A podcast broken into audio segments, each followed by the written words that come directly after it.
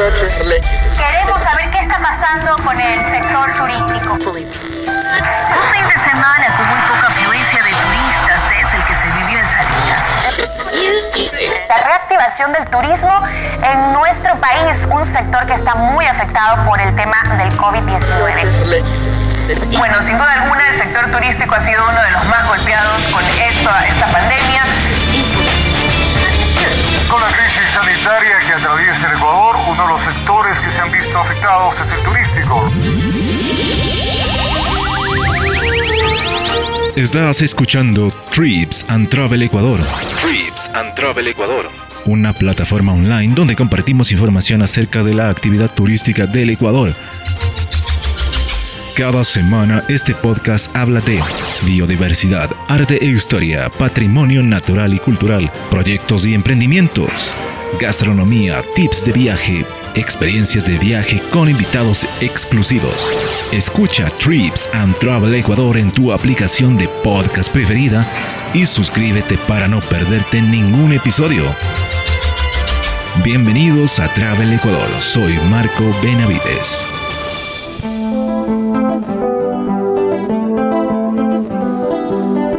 Amigos, ¿cómo están? Bienvenidos a un nuevo episodio de su podcast Travel Ecuador Blog. Somos una plataforma online donde se pretende crear una comunidad digital enfocada en brindar información a todos los involucrados en la actividad turística del Ecuador. Nuestra idea es visibilizar a las personas relacionadas con el turismo en Ecuador, sobre todo los guías, un engranaje fundamental en esta actividad. En este espacio creado para compartir información, hablamos de turismo, de viajes, de aventura, de gastronomía, de patrimonio y mucho más.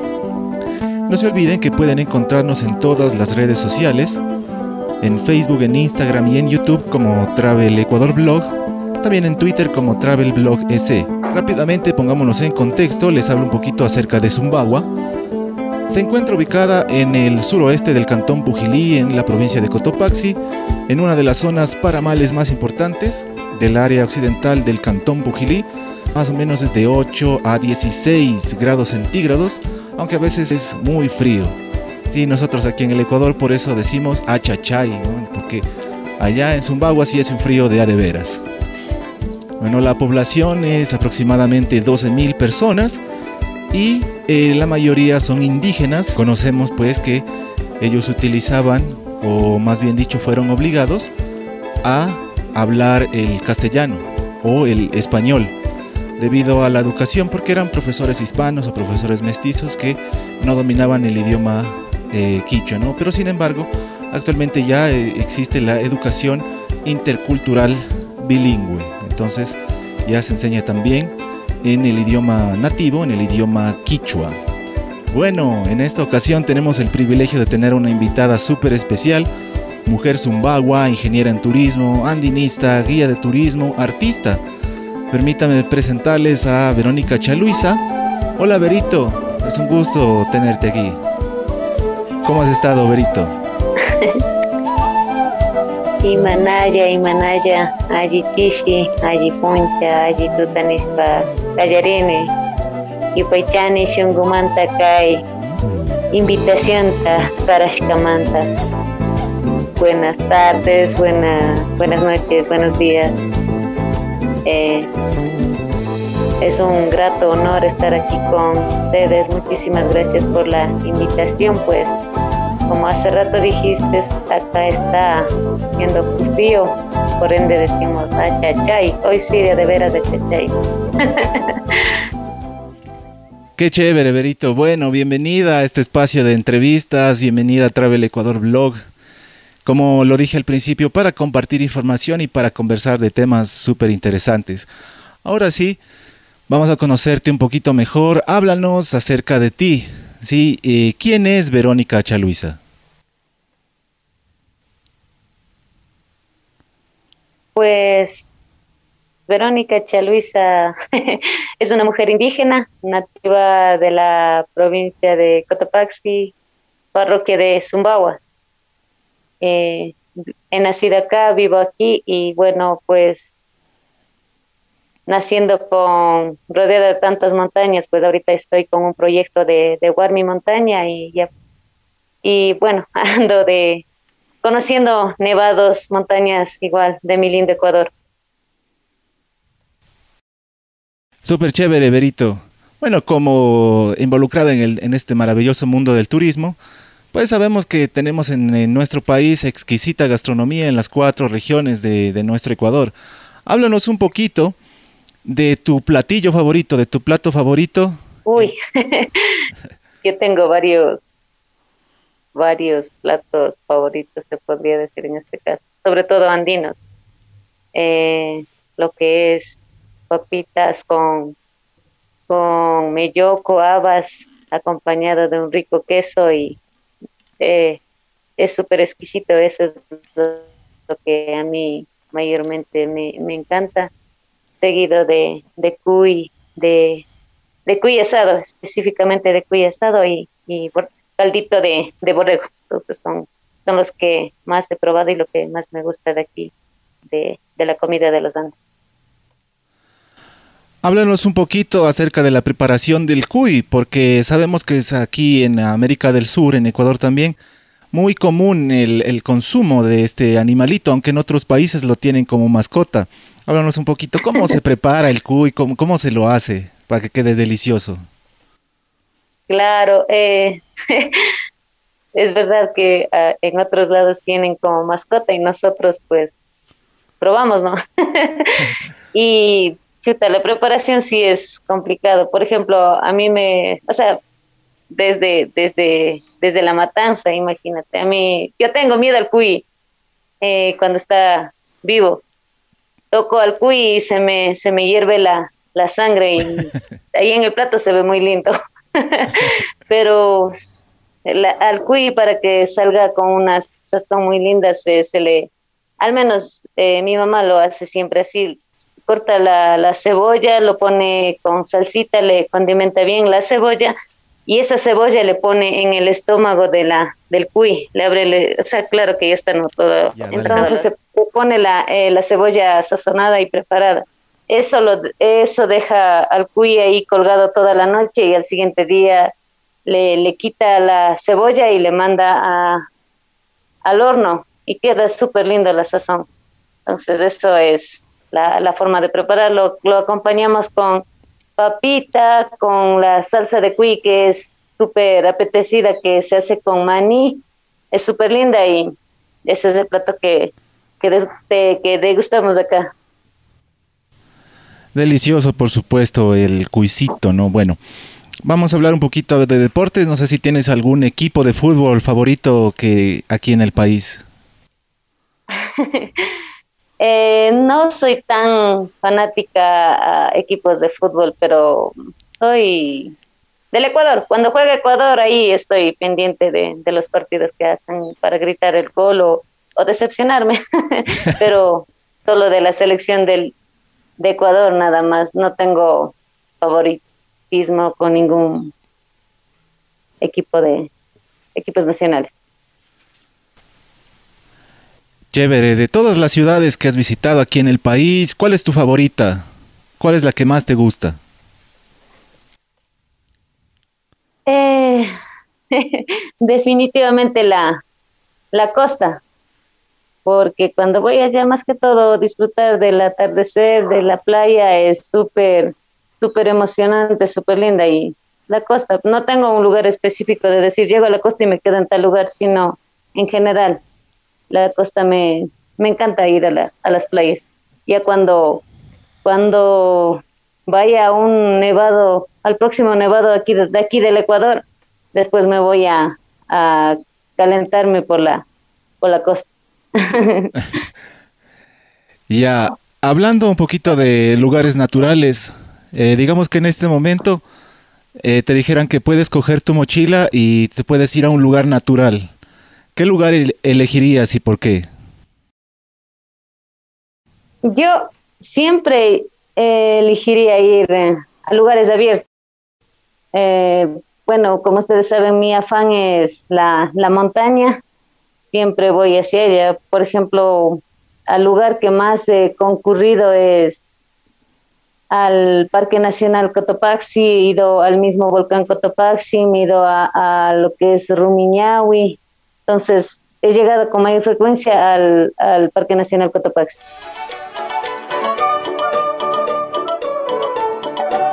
Chévere, háblanos un poquito acerca de tu música preferida. A mí me encanta todo tipo de, de género, no, género, no, todos los géneros, pero lo que más me, me llama la, la atención como, como ecuatoriana es la, es la música de San Juanito, la música chicha. Eh, háblanos un poquito acerca de, de tu pasión por el turismo. Eh, ¿De dónde nace esta afición y, y, por qué te dedicaste a esto? A ver, para empezar, yo no tenía ni idea de lo que es el turismo, pese que rodeado de tanta belleza y sin saber a lo que finalmente terminaría, pues mi causa me dio que en qué estabas, Vero. Cuando me fui a la universidad, yo al principio empecé a estudiar ingeniería en agronomía, sabiendo que aquí en la donde yo vivo, pues la gente se dedica a lo que es la agricultura. Y cuando estuve en el nivel básico en la universidad, me doy cuenta de que no, mi pasión no es para, para estar en la agricultura. Pese que respeto mucho el trabajo que, que hacen los agricultores, no es el trabajo es súper fuerte y, y, bien respetado. Eh, me doy cuenta de que Zumbawa tiene potencia. Sobre todo a mí más me llama la atención las, las montañas y, y, pienso que trabajo en ello, ¿no? De que algún día las montañas de Zumbawa sean, así como el Ruco Pichincha, bien visitadas como parte de la aclimatación para cualquier uh, alta montaña que vayan a hacer dentro del país.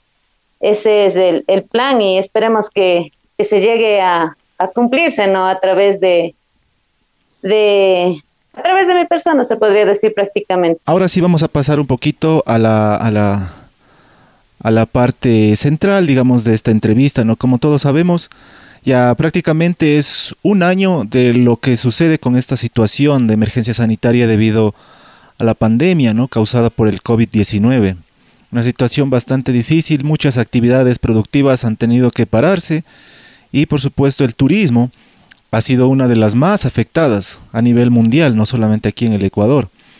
Entonces cuéntanos un poquito qué ha pasado en estos meses, bueno, ya casi un año de pandemia allá por Zumbagua, en Quilotoa, ¿cómo ha estado la situación eh, con relación al turismo y a la pandemia? Pues sabemos que en la parte turística, pues nosotros como trabajamos en, en ello, somos los más afectados. Cuando nos dijeron que ya llega la emergencia sanitaria, que no podíamos hacer nada, prácticamente se cerró todo aquí. Quilotoa se quedó cerrado sabiendo que Quilotoa es un destino focal de la, de la provincia de Cotopaxi junto con el volcán. Y de, de la nada quedar sin trabajo, todos los, bueno, al menos yo trabajo en Quilotoa, pues nos quedamos sin trabajo. La gente de, al menos de Quilotoa, se, o sea, dedicaban más lo que es al turismo. Y en este tiempo de, de que no había turistas, pues la gente se dedicó un poco más a la agricultura eh, como segunda opción. Entonces son cosas que tal vez te ayudan a, a, buscar alternativas. El turismo se volvió a re reactivar aquí en la dentro de la provincia de, dentro de la, de la, claro, de la provincia y dentro de lo que es la laguna de Quilotoa, en el mes de julio. Empezaron desde el mes de julio. Yo al trabajo ingresé hasta, eh, en mes de octubre. Entonces, ¿qué es lo que hice para eh, durante ese tiempo para poder sobre sobrellevar la situación, se podría decir en este caso? Eh, trabajaba de, llegué a trabajar de, de panadera y justo como mi papá es maestro constructor, después de mes de julio, sí, mes de julio, empezaron la gente a construir casas. Eh, en pandemia se podría decir que la construcción vino a ser la primera fuente de ingreso dentro de, de, aquí de la, de la parroquia, porque la gente empezaron a hacer casa, como vivían en Quito, en diferentes ciudades de, del Ecuador, regresaron a sus a su territorio y, y como no tenían donde un techo donde donde estar entonces la gente empezaron a construir trabajé en construcción también junto con mi papá y, y esa ha sido la, la forma de, de, sobreexistir, se podría decir en este caso. Pues la ventaja de todo esto para, para mí o para la mayoría de aquí, los que vivimos en el campo, es que estamos en el campo y gracias a Dios eh, se, ha sembrado antes pues productos, nos ha ayudado full en esta situación y pasamos, pasamos así y ahorita estamos nuevamente empezando desde cero, o sea, en la parte turística estamos empezando desde cero, ahorita estamos trabajando más con turistas nacionales, extranjeros están llegando así, un hito que otro más contados. Entonces estamos ahí eh, eh, al pie de la, de la lucha. Esperemos que todo esto vaya pues tomando su rumbo y tenemos muchas expectativas y nada, pues echarle ganitas a, a lo que venga y lo que, lo que tenga que pasar. Así es, la situación para todo mundo se complicó bastante, ¿no? Especialmente para los que de una u otra manera trabajábamos en esto del turismo. El tema, digamos, político, el tema del Ministerio de Turismo es un tema bastante complejo, es un tema bastante largo de tratar, pero tú desde tu perspectiva, ¿cómo lo ves? ¿Qué, qué piensas que han hecho las autoridades de turismo aquí en nuestro país por sacar adelante nuestra actividad? Es un tema bastante complejísimo porque al menos yo he visto que o casi no he visto mayor esfuerzo por parte de las de las autoridades para que no sé el turismo vaya a forjar. Y sabemos también que esto de la de la pandemia como todavía no se encuentra una cura a pesar de que las autoridades deseen hacer algo sin sin la cura pues no va a haber movimiento al menos extranjero no no vamos a tener entonces bastante difícil, de hecho, es, es, el tema este de, de, la pandemia y todo eso. Hablando un poco ya de, si queremos, ¿no? La solución para esta pandemia, se ha visto como ya en el mundo se creó la vacuna, como poco a poco América Latina y aquí Ecuador, aunque de a poco, pero están llegando ya las vacunas y podríamos decir que se ve la luz al final del túnel de, de esta pandemia que nosotros estamos viviendo. ¿Cómo crees que será el mundo después de esto? Lo que ahora todos le conocen como la nueva normalidad. ¿Qué crees que cambiará en el aspecto del turismo y en el aspecto de la, de la vida en general? Sí, eh, si más antes podíamos correr, abrazarnos entre las personas que, que, nos queremos y chuta, ahorita en cambio es tiempo de, de cuidarse a uno mismo, por, o sea, con mascarilla hay personas que, que les conocía y vienen a, a, al, al y me dicen, hola Vero, y yo era, o sea, ¿cómo? Ni te conozco, pero cuando ya se quita la mascarilla es, ah, ha sido él. Entonces son cosas que hay que ir acostumbrando, pienso yo, porque esto de las vacunas, o sea, llegan vacunas, pero no, no es certero de que esa vacuna llegó, te vacunaste y, y ya estás curada, sino que te, te puedes volver a enfermar o te puedes enfermar. Entonces, estamos a, a, como quien dice, marcados por, por un metro de distancia y creo que así vamos a estar hasta, hasta que esto se, se llegue a tal vez a, a tener alguna cura ya certera. Ahora sí, vamos a hablar un poquito más de tu proyecto. Eh, cuéntanos un poquito más de este proyecto de Guarmi Montaña. Sí, ¿cómo surgió esto? ¿De dónde nace esta gran iniciativa de hacerlo? ¿Qué, qué, qué es lo que trata de hacer? Entonces, cuéntanos ahora sí eh, tu proyecto Guarmi Montaña. Como decía hace rato, yo soy amante de las, de las montañas, de la, de la naturaleza. Entonces, cuando me fui al, al Chimborazo, sobre todo al Chimborazo, la, la foto que dio la vuelta, con eso creo que nace algo, algo, algo nuevo, algo más profesional, se podría decir en este caso, eh, Montaña. Guarmi Montaña es una, es una fusión de, de montañismo o de andinista con, con lo que es identidad cultural de mi, de mi pueblo Zumbagua.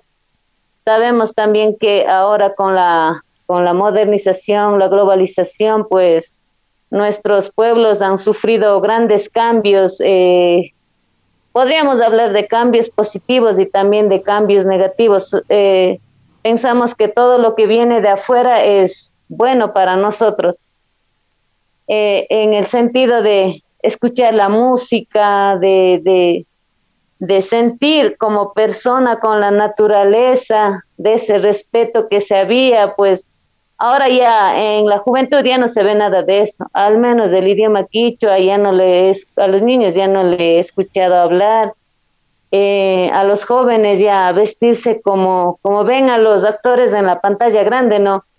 Como a los artistas urbanos. Entonces, todas esas cosas pienso que somos un pueblito de, de historia, de tradición, de, cultura, pues no quiere, al menos yo no quiero que en un futuro pues diga Zumbawa era un pueblo que tenía hombres y mujeres, tenían su cultura, tenían su vestimenta, tenían todo. O sea, ya no, no quiero que sea solo una historia, sino algo que, que vean eh, y digan, Zumbawa es así, para que no digan Zumbawa era así. Entonces, todas esas cosas han venido a la cabeza y aprovechando, ¿no? Aprovechando de lo que me encanta, de lo que me encanta la montaña, de lo que me encanta caminar, hacer cumbre, eh, amo a la, a la naturaleza, pues viene este proyecto de Warmi Montaña. Que, que, trates de revitalizar la cultura, ¿no? A través de, este bonito proyecto de Warmi Montaña.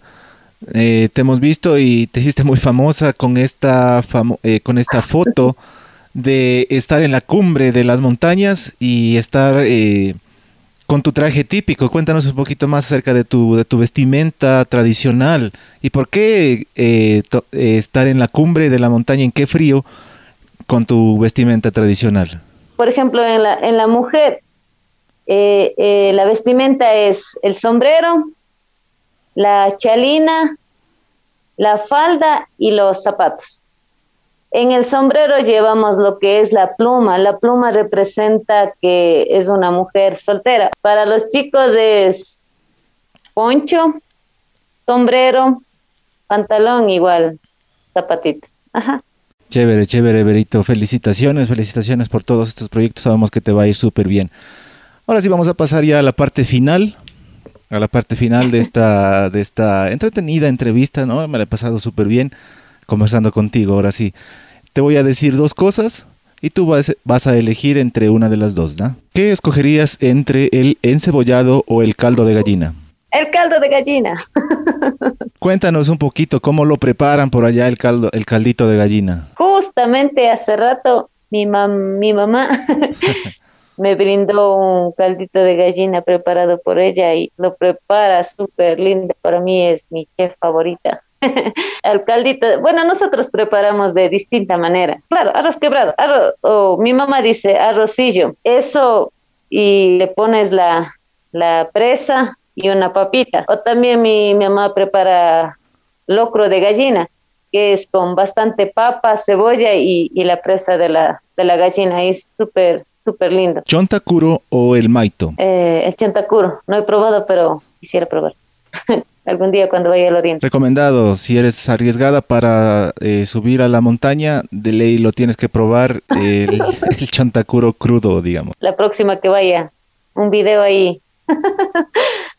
un video de ley, un video de evidencia. ¿Cuál es su preferida, Pilsener o Club? No soy, no soy buena para las cervezas. Lo que sí me, me encanta tomar así, pero no en exceso, es el canelazo. El canelazo lo hacen de diferentes maneras, ¿no es cierto? Depende de la región. Eh, por el norte del país lo hacen de una manera, en Quito lo hacen de otra manera. ¿Cómo lo hacen el canelazo por allá en Zumbagua o en Quilotoa? A ver, la preparación del, del, del delicioso canelazo. Claro que sí. eh, a ver, es con naranjilla, maracuy, maracuy, maracuyá y la misma canela y la, y la cáscara de naranja. Queda un toquecito especial ahí. Eh, la siguiente pregunta, ¿el pájaro azul o caña manavita? Queda con pájaro azul. Lo he probado cuando me fui a Salinas de Guaranda. Me fui allá y ahí probé el pájaro azul. Recomendado, sí, porque con una copa ya estás ya allá. Debe, sí, sí, es, sí es bien fuerte. Tal vez sabes cómo se hace este pájaro azul. ¿Te han explicado alguna vez cómo se lo elabora? No, creo que de la emoción solo fui y probé nada más, no pregunté.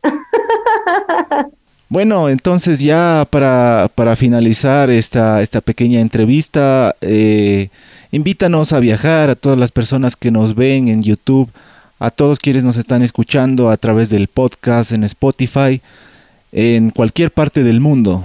Motívanos a viajar, a conocer tu, tu, tu comunidad, a conocer eh, el Quilotoa. Primero, más que nada, quisiera agradecer eh, por esta oportunidad.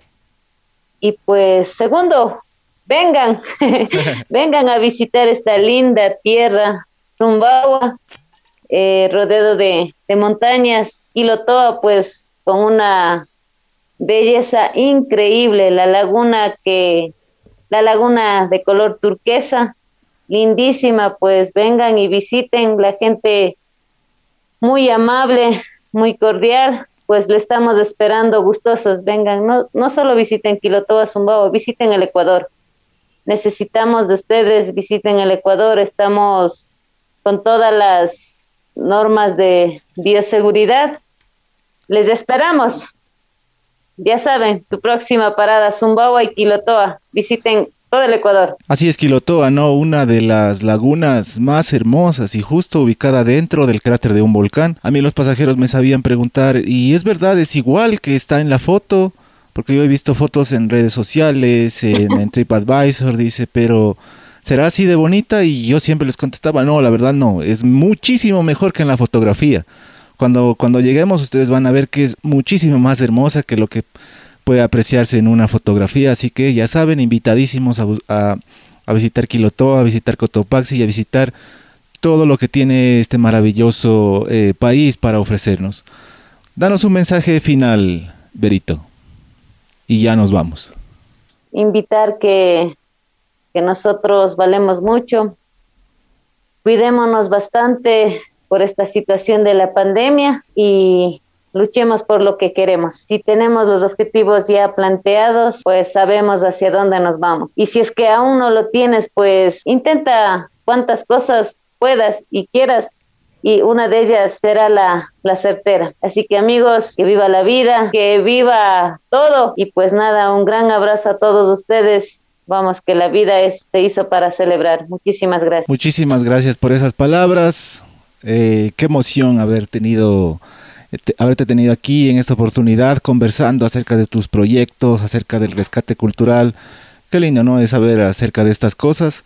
Eh, nuevamente te agradezco muchísimo por esa apertura que has tenido conmigo para conversar y espero que no, que en no mucho tiempo nos estés contando acerca de tu, nos estés mostrando, más bien dicho, tus fotos en otras cumbres, eh, también fuera del país y pues eh, obviamente tenerte nuevamente como invitada para hablar acerca de otro tema súper interesante de turismo. Muchísimas gracias. Muchas gracias, Marquito. Un gusto, muchísimas gracias. Deseándote todo el éxito del mundo y que te vaya muy bien. Muchísimas gracias. Gran abrazo a la distancia. Un abrazo. Antes de despedirnos eh, a las personas que nos eh, miran, que nos escuchan, dinos cómo pueden encontrarte en redes sociales. eh, si es que haces tú también este TikTok, cómo pueden encontrarte.